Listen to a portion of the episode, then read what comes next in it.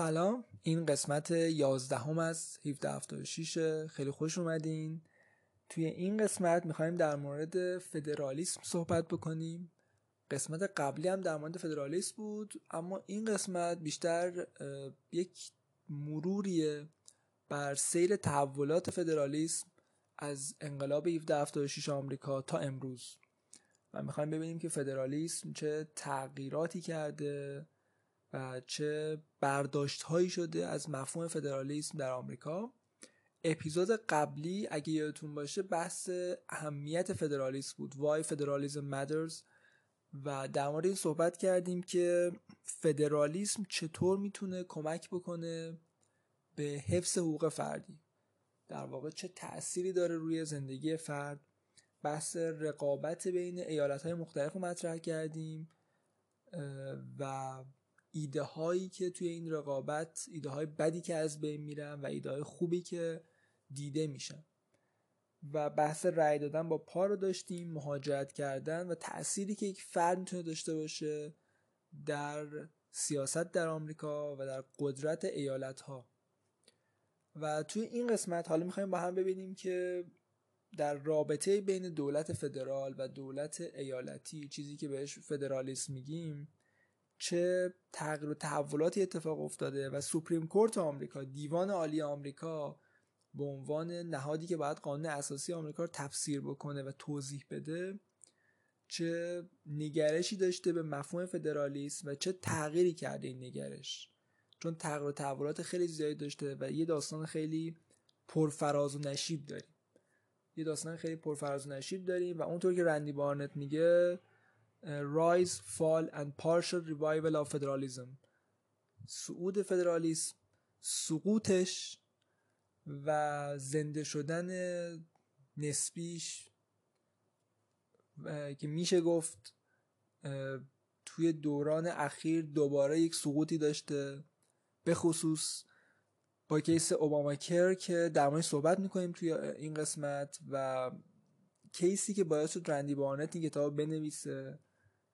و میشه گفت یه ضربه ای بهش خورد. یه ضربه ای براش بود و رسوندش به اینجا که باید در مورد این مسئله کتاب بنویسیم و صحبت بکنیم. پس می‌خوایم در مورد تاریخچه فدرالیسم در آمریکا صحبت بکنیم. از شکلگیری آمریکا در 1776 تا امروز. ببینیم چه اتفاقی افتاده. اول باید بریم به کالیفرنیا و سال 2002 جایی که در بیوت کاونتی کالیفرنیا ماموران پلیس کالیفرنیا وارد خونه خانومی میشن به اسم دایان مانسن به همراه نیروهای فدرال و به طور اتفاقی مواجه میشن با 6 تا گیاه ماریجوانا که اونجا کاشته شده توسط خانم مانسن و یک مسئله خیلی مهم اونجا شکل می‌گیره.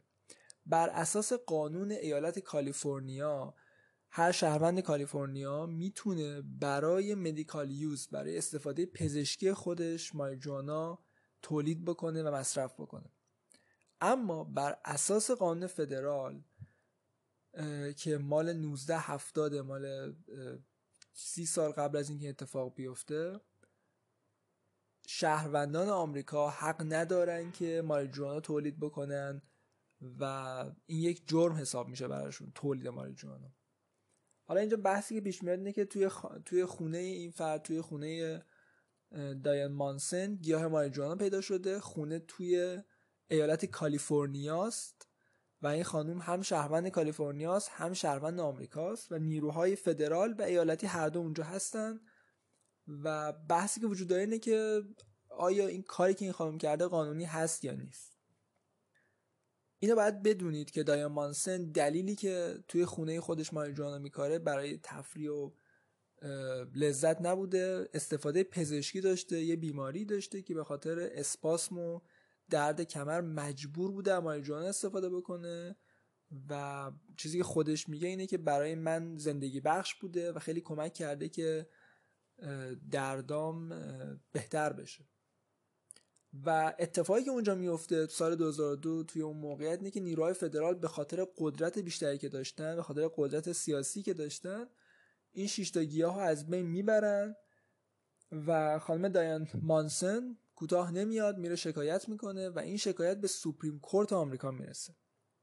به دیوان عالی آمریکا می‌رسه و رندی بارنت نویسنده کتاب وکیل خانم مانسن و چند نفر دیگه میشه که اونها هم کیس مشابه برشون اتفاق افتاده و اونها هم از دولت فدرال شاکی که چرا در مسئله شخصی ما دخالت کردید در حالی که قانون ایالت ما به ما این حق میده که این کار رو انجام بدیم. و این case که بهش کیس گونزالس versus رایچ میگن و رندی بانت همونطور که گفتم موکلشون وکیلشون بوده توی این پرونده شکست می‌خوره. و دیوان عالی معتقده که سوپریم کورت حق داشته در مورد این مسئله ببخشید کنگره حق داشته در مورد این مسئله قانون وضع بکنه و مهم نیست که کالیفرنیا چه قانونی داره. قانون فدرال ارجحتره مهمتره و از لحاظ قانونی کار خلاف انجام شده و توسط خانم داین مانسن و نیروهای فدرال کار اشتباهی انجام ندادن. پس دیوان عالی تو این پرونده حق رو میده به دولت فدرال و کنگره. و سوالی که اینجا ایجاد میشه اینه که مرز بین دولت فدرال و دولت ایالتی کجاست؟ ما می‌دونیم توی تعریف فدرالیسم در مورد این صحبت میشه که دو حکومت وجود داره حکومت فدرال و ایالتی. و در دو قلمرو جدا هستند اما خط جدا شدن این دو قلمرو کجاست؟ و این چیزی که در تاریخ آمریکا بارها سرش اختلاف پیش اومده و حتی میشه گفت جنگ داخلی آمریکا هم ارتباط داشته با این خط این خطی که این دو حکومت از هم جدا می‌کنه. و فرازانشیب های زیادی وجود داشته توی تعیین کردن اینکه این خط باید کجا باشه. اگه از شروع شکلی آمریکا بخوایم صحبت بکنیم اونطور که رندی بارنت میگه سه دوره وجود داره. سه دوره وجود داره برای فدرالیسم در آمریکا. و توی این سه دوره خطی که دولت فدرال یا هیته اختیار دولت فدرال و دولت ایالتی رو از هم جدا می‌کنه بارها تغییر کرده. اولین دوره اونطور که رندی بارنت میگه فدرالیسم یکه. دوره که بهش میگه enumerated powers یا دوره فدرالیسم قدرت های شمرده شده. این چه دوره دوره که آمریکا شکل گرفته و بنیانگذاران آمریکا به واسطه اون دوران انقلابی که درش هستن و اون روحیه ضد استبدادی که دارن در نتیجه مبارزه با بریتانیای کبیر نگرششون به دولت اینه که تا جایی که امکان داره محدود و کوچیک باشه. و وارد قلمروی دولت های ایالتی نشه تا جایی که میشه. و این اجازه رو به دولت ایالتی, ایالتی بده که برای شهروندان خودش قوانین مختلف رو وضع بکنه. و وقتی شما نگاه می‌کنید به قانون اساسی آمریکا و برای مثال الحاقیه دهم به وضوح اینو می‌بینید که اشاره شده که همه حقوق همه حقوقی که ذکر شده در قانون اساسی آمریکا همه معذرت می‌خوام همه قدرت هایی که ذکر شده در قانون اساسی آمریکا متعلق به دولت فدرال و هر چیزی که در قانون اساسی نیومده متعلق به دولت ایالتی و در نهایت مردم. پس همه قدرت ها غیر از یک تعدادی که در قانون اساسی روشن و مشخص اومده متعلق به ایالت ها و مردم. و این فدرالیسم این این دوره از فدرالیسم دوره ای که دولت فدرال قدرت های قدرت به شدت کمی داره تا جایی که حتی در مورد مسئله مثل بردهداری نمی‌تونه کار خاصی انجام بده و نمی‌تونه جلوی ایالت ها رو بگیره. بردهداری مشخصه که اساسا یک عمل غیر اخلاقیه و با اصول و ارزش های انقلاب آمریکا در تضاد و خبری از life, liberty و pursuit of happiness در این شیوه زندگی یعنی بردهداری وجود نداره. اما دولت فدرال امکان امکان اینو نداره که بخواد در مقابل بردهداری بیسته و از حقوق شهروندان آمریکا دفاع بکنه. نکته که اینجا وجود داره اینه که ایالت های جنوبی که ایالت های بردهدار بودن معتقد بودن که خب ما به عنوان یک ایالت یک حق حاکمیتی داریم و در نتیجه می‌تونیم بردهداری رو بر شهروندان خودمون اعمال بکنیم. اما از یک جایی به بعد وقتی که جنبش های ضد بردهداری در شمال شکل گرفت و برده ها به سمت شمال فرار کردند و فدرالیسم داشت کار خودش رو درست انجام می‌داد ایده خوب داشت جای ایده بد رو می‌گرفت. مقابله با بردهداری ایده خوب بود و بردهداری ایده بد بود و ایده خوب داشت ایده بد رو از میدون خارج می‌کرد. ایالت های جنوبی به این سمت رفتن که مسئله بردهداری رو فدرالیزه کنن یا ملی کنن. یعنی چی؟ یعنی قانون ملی تصویب بکنن در کنگره که برای مثال اگه یک برده فرار کرد ایالت های شمالی باید پسش بدن. ما در مورد این صحبت کردیم. Fugitive Slave Act قانونی بود که در 1793 دموکرات های جنوبی در کنگره آمریکا تصویب کردند و ایالت های شمالی رو مجبور کردن برده های فراری رو پس بدن. و اتفاقی که اینجا افتاد این بود که ایالت های جنوبی که زمانی حامی حقوق ایالت ها بودن دولت فدرال رو بزرگ کردن کنگره رو قوی کردن برای اینکه بتونن مسئله بردهداری رو ملی کنن و جلوی مخالفت باهاش رو بگیرن. یعنی همه ایالت های آمریکا باید در بردهداری مشارکت کنن. و اینجا میشه گفت از نظر من شمالی ها رادیکال تر شدن. مخالفت ایالت های شمالی و بردهداری بعد از اینکه جنوبی ها سعی کردن بردهداری رو فدرالیزه کنن یا ملی کنن خیلی شدیدتر شد. و کار به جایی رسید که به نظر اومد یه گفتگو ممکن نیست. و میشه گفت جنگ داخلی آمریکا در 1864 نتیجه این بود که جنوبی ها سعی کردن مسئله بردهداری رو به جای به جایی ببرن به سمتی ببرن که دولت فدرال پشتش باشه. و مخالفت باهاش مقابله باهاش خیلی سخت باشه. بنابراین توی این دوره دوره enumerated powers تنها چیزی که دولت ایالتی رو محدود می‌کرد مردم بودن و دولت فدرال رو خیلی چیزا محدود می‌کرد به خصوص دولت های ایالتی به شدت مقتدر. و این دوره به خاطر شرایطی وجود داشت و به خصوص بحث بردهداری منجر شد به جنگ داخلی آمریکا و بعد رسید به الحاقیه 13 هم و الحاقیه 14 هم که در موردش قبلا مفصل صحبت کردیم. الحاقیه 13 هم برای لغو بردهداری بود و الحاقیه 14 هم برای بحث privileges or immunities یا مزایا و مسئولیت های شهروندان آمریکا بود. میشه گفت این الحاقیه الحاقیه 14 هم داره تاکید می‌کنه روی اینکه شهروندان آمریکا یک سری حقوقی دارن و ایالت ها نمی‌تونن این حقوق رو به هیچ شکل ضایع بکنن یا از بین ببرن.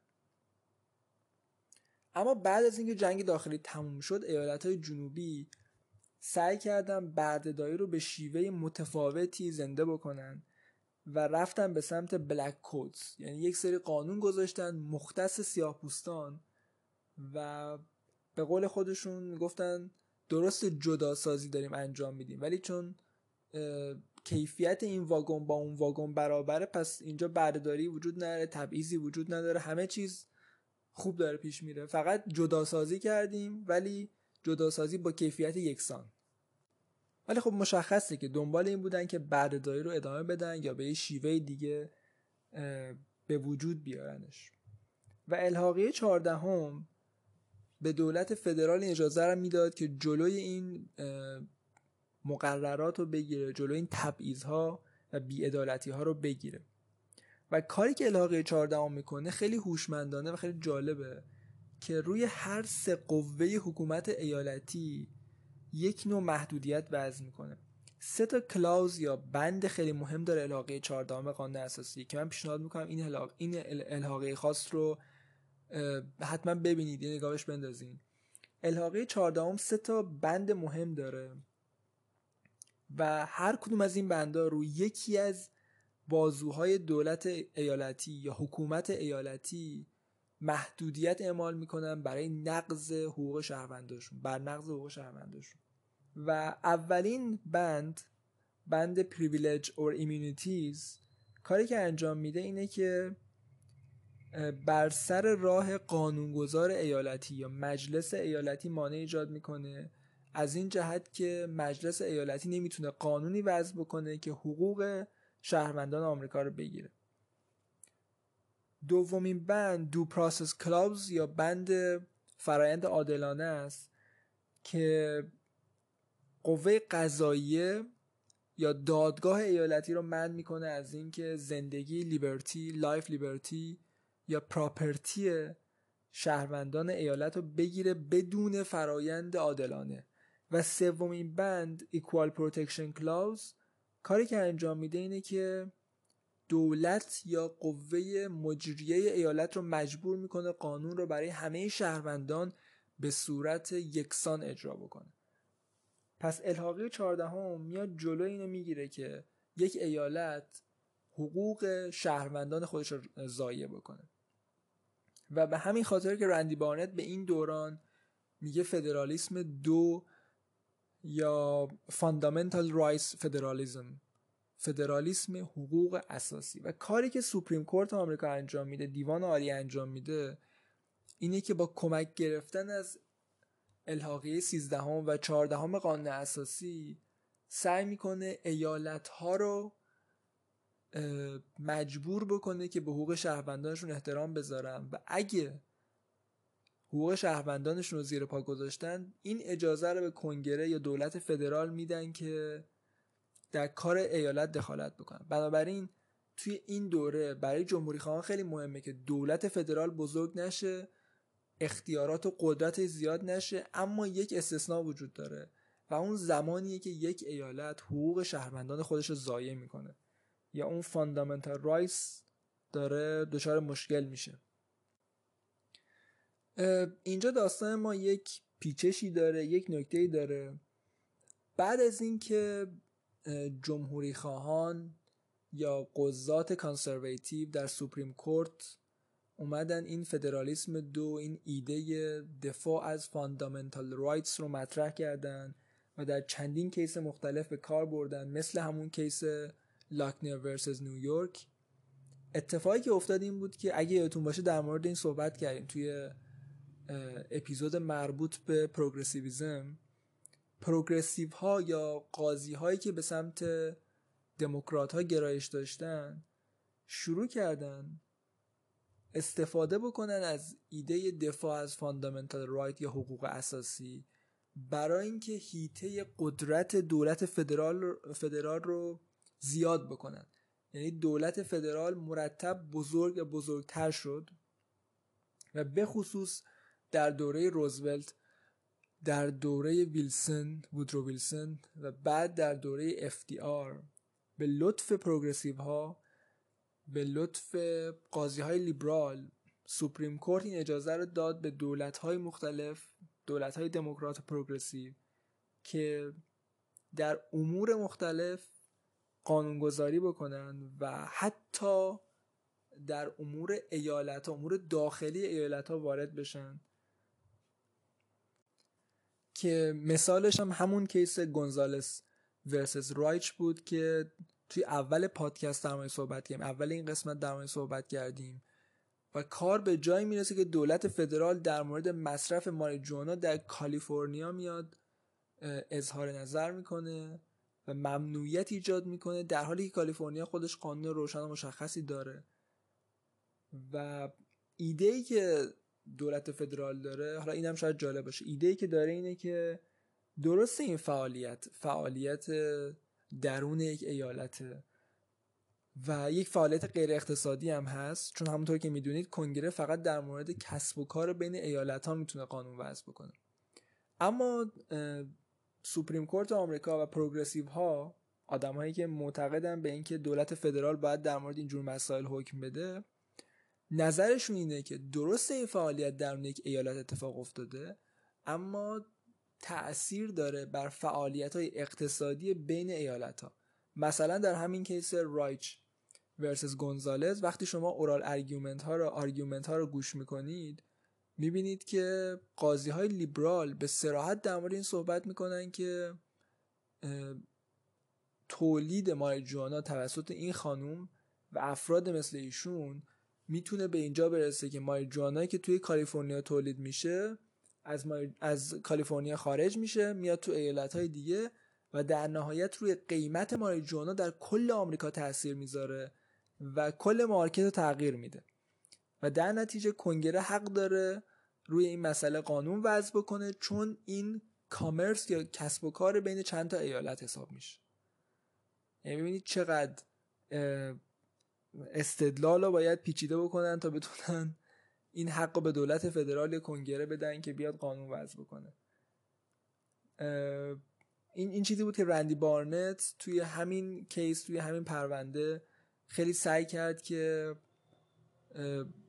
با قضات دیوان عالی سرش کلنجار بره ولی خب در نهایت شکست می‌خوره و نظر خودشون رو به کرسی میشونن اما بعد از این دوران بعد از اینکه progressive ها fundamental right رو اینقدر جلو بردن که کنگره در مورد همه مسائل داخلی ایالت ها شروع کرد قانون وضع بکنه و تا جایی که امکان داشت دست درازی می‌کرد به حقوق ایالت ها و در نتیجه حقوق فردی شهروندان ایالت ها فدرالیسم سه از راه می‌رسه و فدرالیسم سه خیلی وابسته است به یک فرد به اسم ویلیام براین کویست براین کویست قاضی دیوان عالی بود.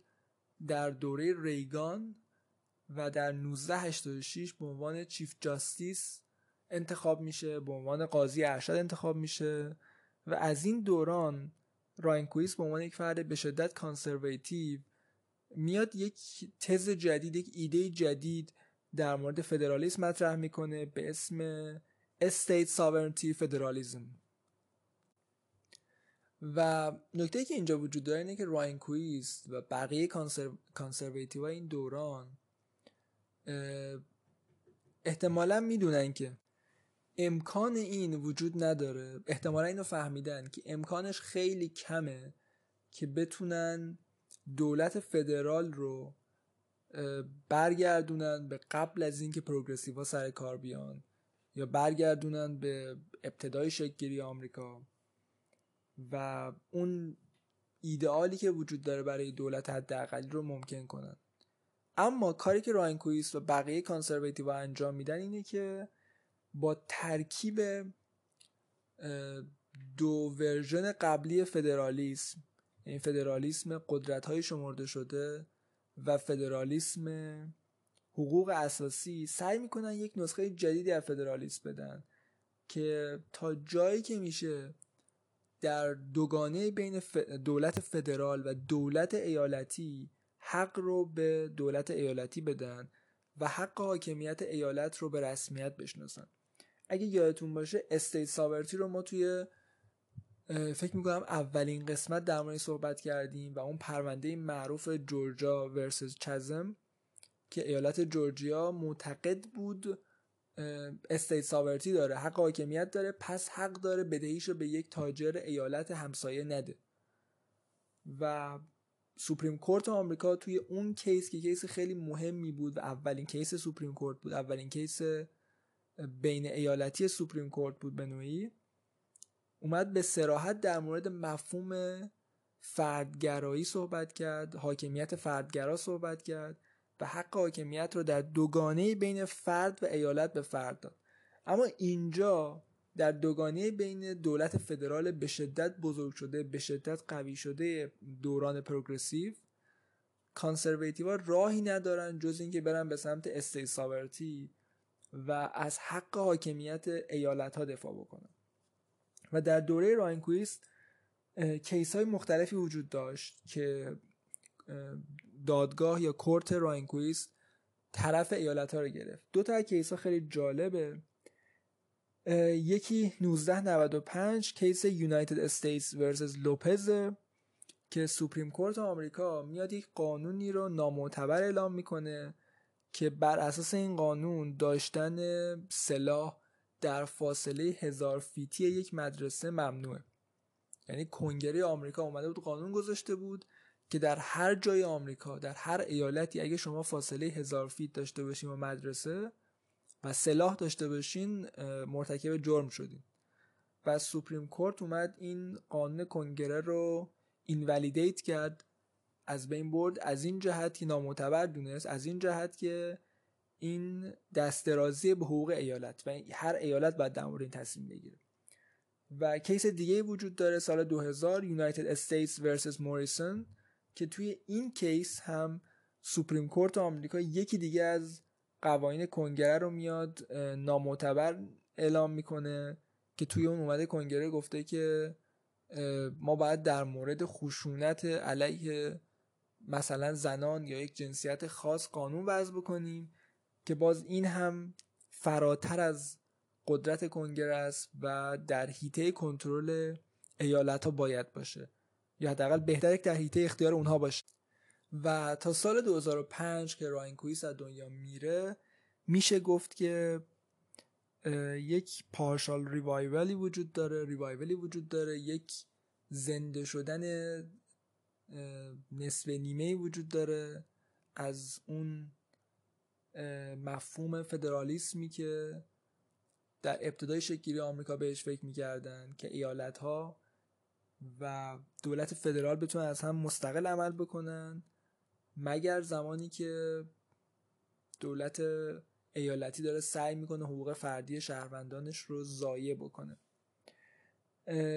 اما میشه گفت فجی ترین نقطه داستان در مورد رابطه بین دولت فدرال و دولت ایالتی به دوران اخیر برمیگرده و سال 2012 کیس اوباما کر اگه این کیس دنبال کرده باشین داستان از این قراره که اوباما یک لایحه میده برای بحث بیمه درمانی که یک قسمت از این لایحه میاد یک اجبار می‌ذاره برای خرید بیمه درمانی از یک شرکت خاص برای هر شهروند آمریکایی. و اگه شهروند این بیمه رو از این شرکت خاص تهیه نکنه باید یک پنالتی یا یک مجازاتی پرداخت بکنه. و خیلی روشنه که این نقض حقوق فردی هر فرده. اجبار به خرید از یک شرکت خاص و پرداخت جریمه در صورتی این کار انجام ندیم توی این case هم رندی بارنت جز افرادی بود که خیلی تلاش کرد در مقابل Supreme Court وایسه این یکی از جنجالی ترین حکمای Supreme Court بود. پنج به چهار به نفع Obamacare رای دادن و میشه گفت دولت فدرال بیش از هر زمانی قدرتمند به نظر میاد و بیش از هر زمانی بعد از این کیس قدرت گرفت. تصور کنید کنگره آمریکا به جایی می‌رسه که می‌تونه یک شهروند رو مجبور بکنه از یک کسب و کار خاص از یک شرکت خاص خرید بکنه و اگه این کار انجام نده مشمول مجازات میشه. نمی‌دونم کجای قانون اساسی میشه همچین برداشتی کرد که هم چیزی ممکنه. ولی خب حیطه قدرت کنگره به لطف افرادی مثل justice رابرتس قاضی رابرتس که خودش conservative می‌دونه اما از همچین لایحه‌ای از همچین قانونی حمایت می‌کنه به اینجا رسیده. و آخرین نکته که میخوامش اشاره بکنم اینه که در چند سال اخیر به لطف سرکار اومدن دونالد ترامپ سه فرد conservative سه فرد conservative جوان اضافه شدن به Supreme Court آمریکا. ایمی بارت کاوانا و گورساچ. و سوالی که وجود داره اینه که الان Supreme Court آمریکا از لحاظ تعداد conservative به پنج نفر رسونده. رابرتس رو به هیچ وجه نمیشه conservative دونست و اعتقاد چندانی به دولت محدود یا اصول جمهوری خواهی نداره چندان. بنابراین با وجود همین پنج قاضی هم میشه گفتش که Supreme Court در اختیار conservative افرادی که حداقل در اسم باید اعتقاد داشته باشن به اینکه تا جایی که میشه از حقوق فردی باید دفاع کنن. و سوالی که وجود داره اینه که در دوران پیش رو آیا میشه امید داشت که تا حد زیادی این قدرت خیلی افسار گسیخته دولت فدرال کم بشه و اون چیزی که رندی بارنت بهش میگه بازگشت نصف نیمه یک بازگشت کامل بشه و دوباره اون ایده فدرالیسم به این معنی که دولت فدرال در جایگاه خودش باشه و دولت ایالتی در جایگاه خودش برگرده و زنده بشه یا نه. فکر می‌کنم این چیزیه که باید در موردش صبر کنیم و ببینیم در case های بعدی چه اتفاقی میفته هنوز خیلی فرصتی پیش نیومده که عملکرد این سه جدید رو ببینیم. البته در case مربوط به انتخابات آمریکا case تگزاس versus کالیفرنیا فکر می‌کنم بود versus پنسیلوانیا. اینا دیدیم که این سه قاضی جدید قضاتی که ترامپ انتخاب کرده چندان اعتقادی نداشتن به دفاع از حقوق ایالت ها و از تگزاس و چندین ایالتی که نسبت به تقلب و بینظمی در انتخابات 2020 شاکی بودن دفاع نکردن. اما خب باید باز ببینیم چه اتفاقی میفته اینکه سوپریم کورت آمریکا چه تفسیری از فدرالیسم داره؟ خیلی تاثیر داره روی اینکه آمریکا به چه سمتی بره و جامعه آمریکا چه شکلی بشه و سیاست آمریکا چطوری باشه. خیلی ممنون که تو این قسمت با من همراه بودین. خوشحال میشم. اگه سوالی دارین نظری دارین برای من در تلگرام و اینستاگرام بفرستید. امیدوارم که قسمت بعدی بتونیم در مورد ادامه کتاب صحبت بکنیم. دو قسمت دیگه مونده. تا کتاب رندی بارنت تموم بشه Our Republican Constitution و بعد بعد بریم سراغ انتخاب کتاب بعدیمون برای قسمت های آینده پادکست. خیلی ممنون. تا قسمت بعدی خداحافظ.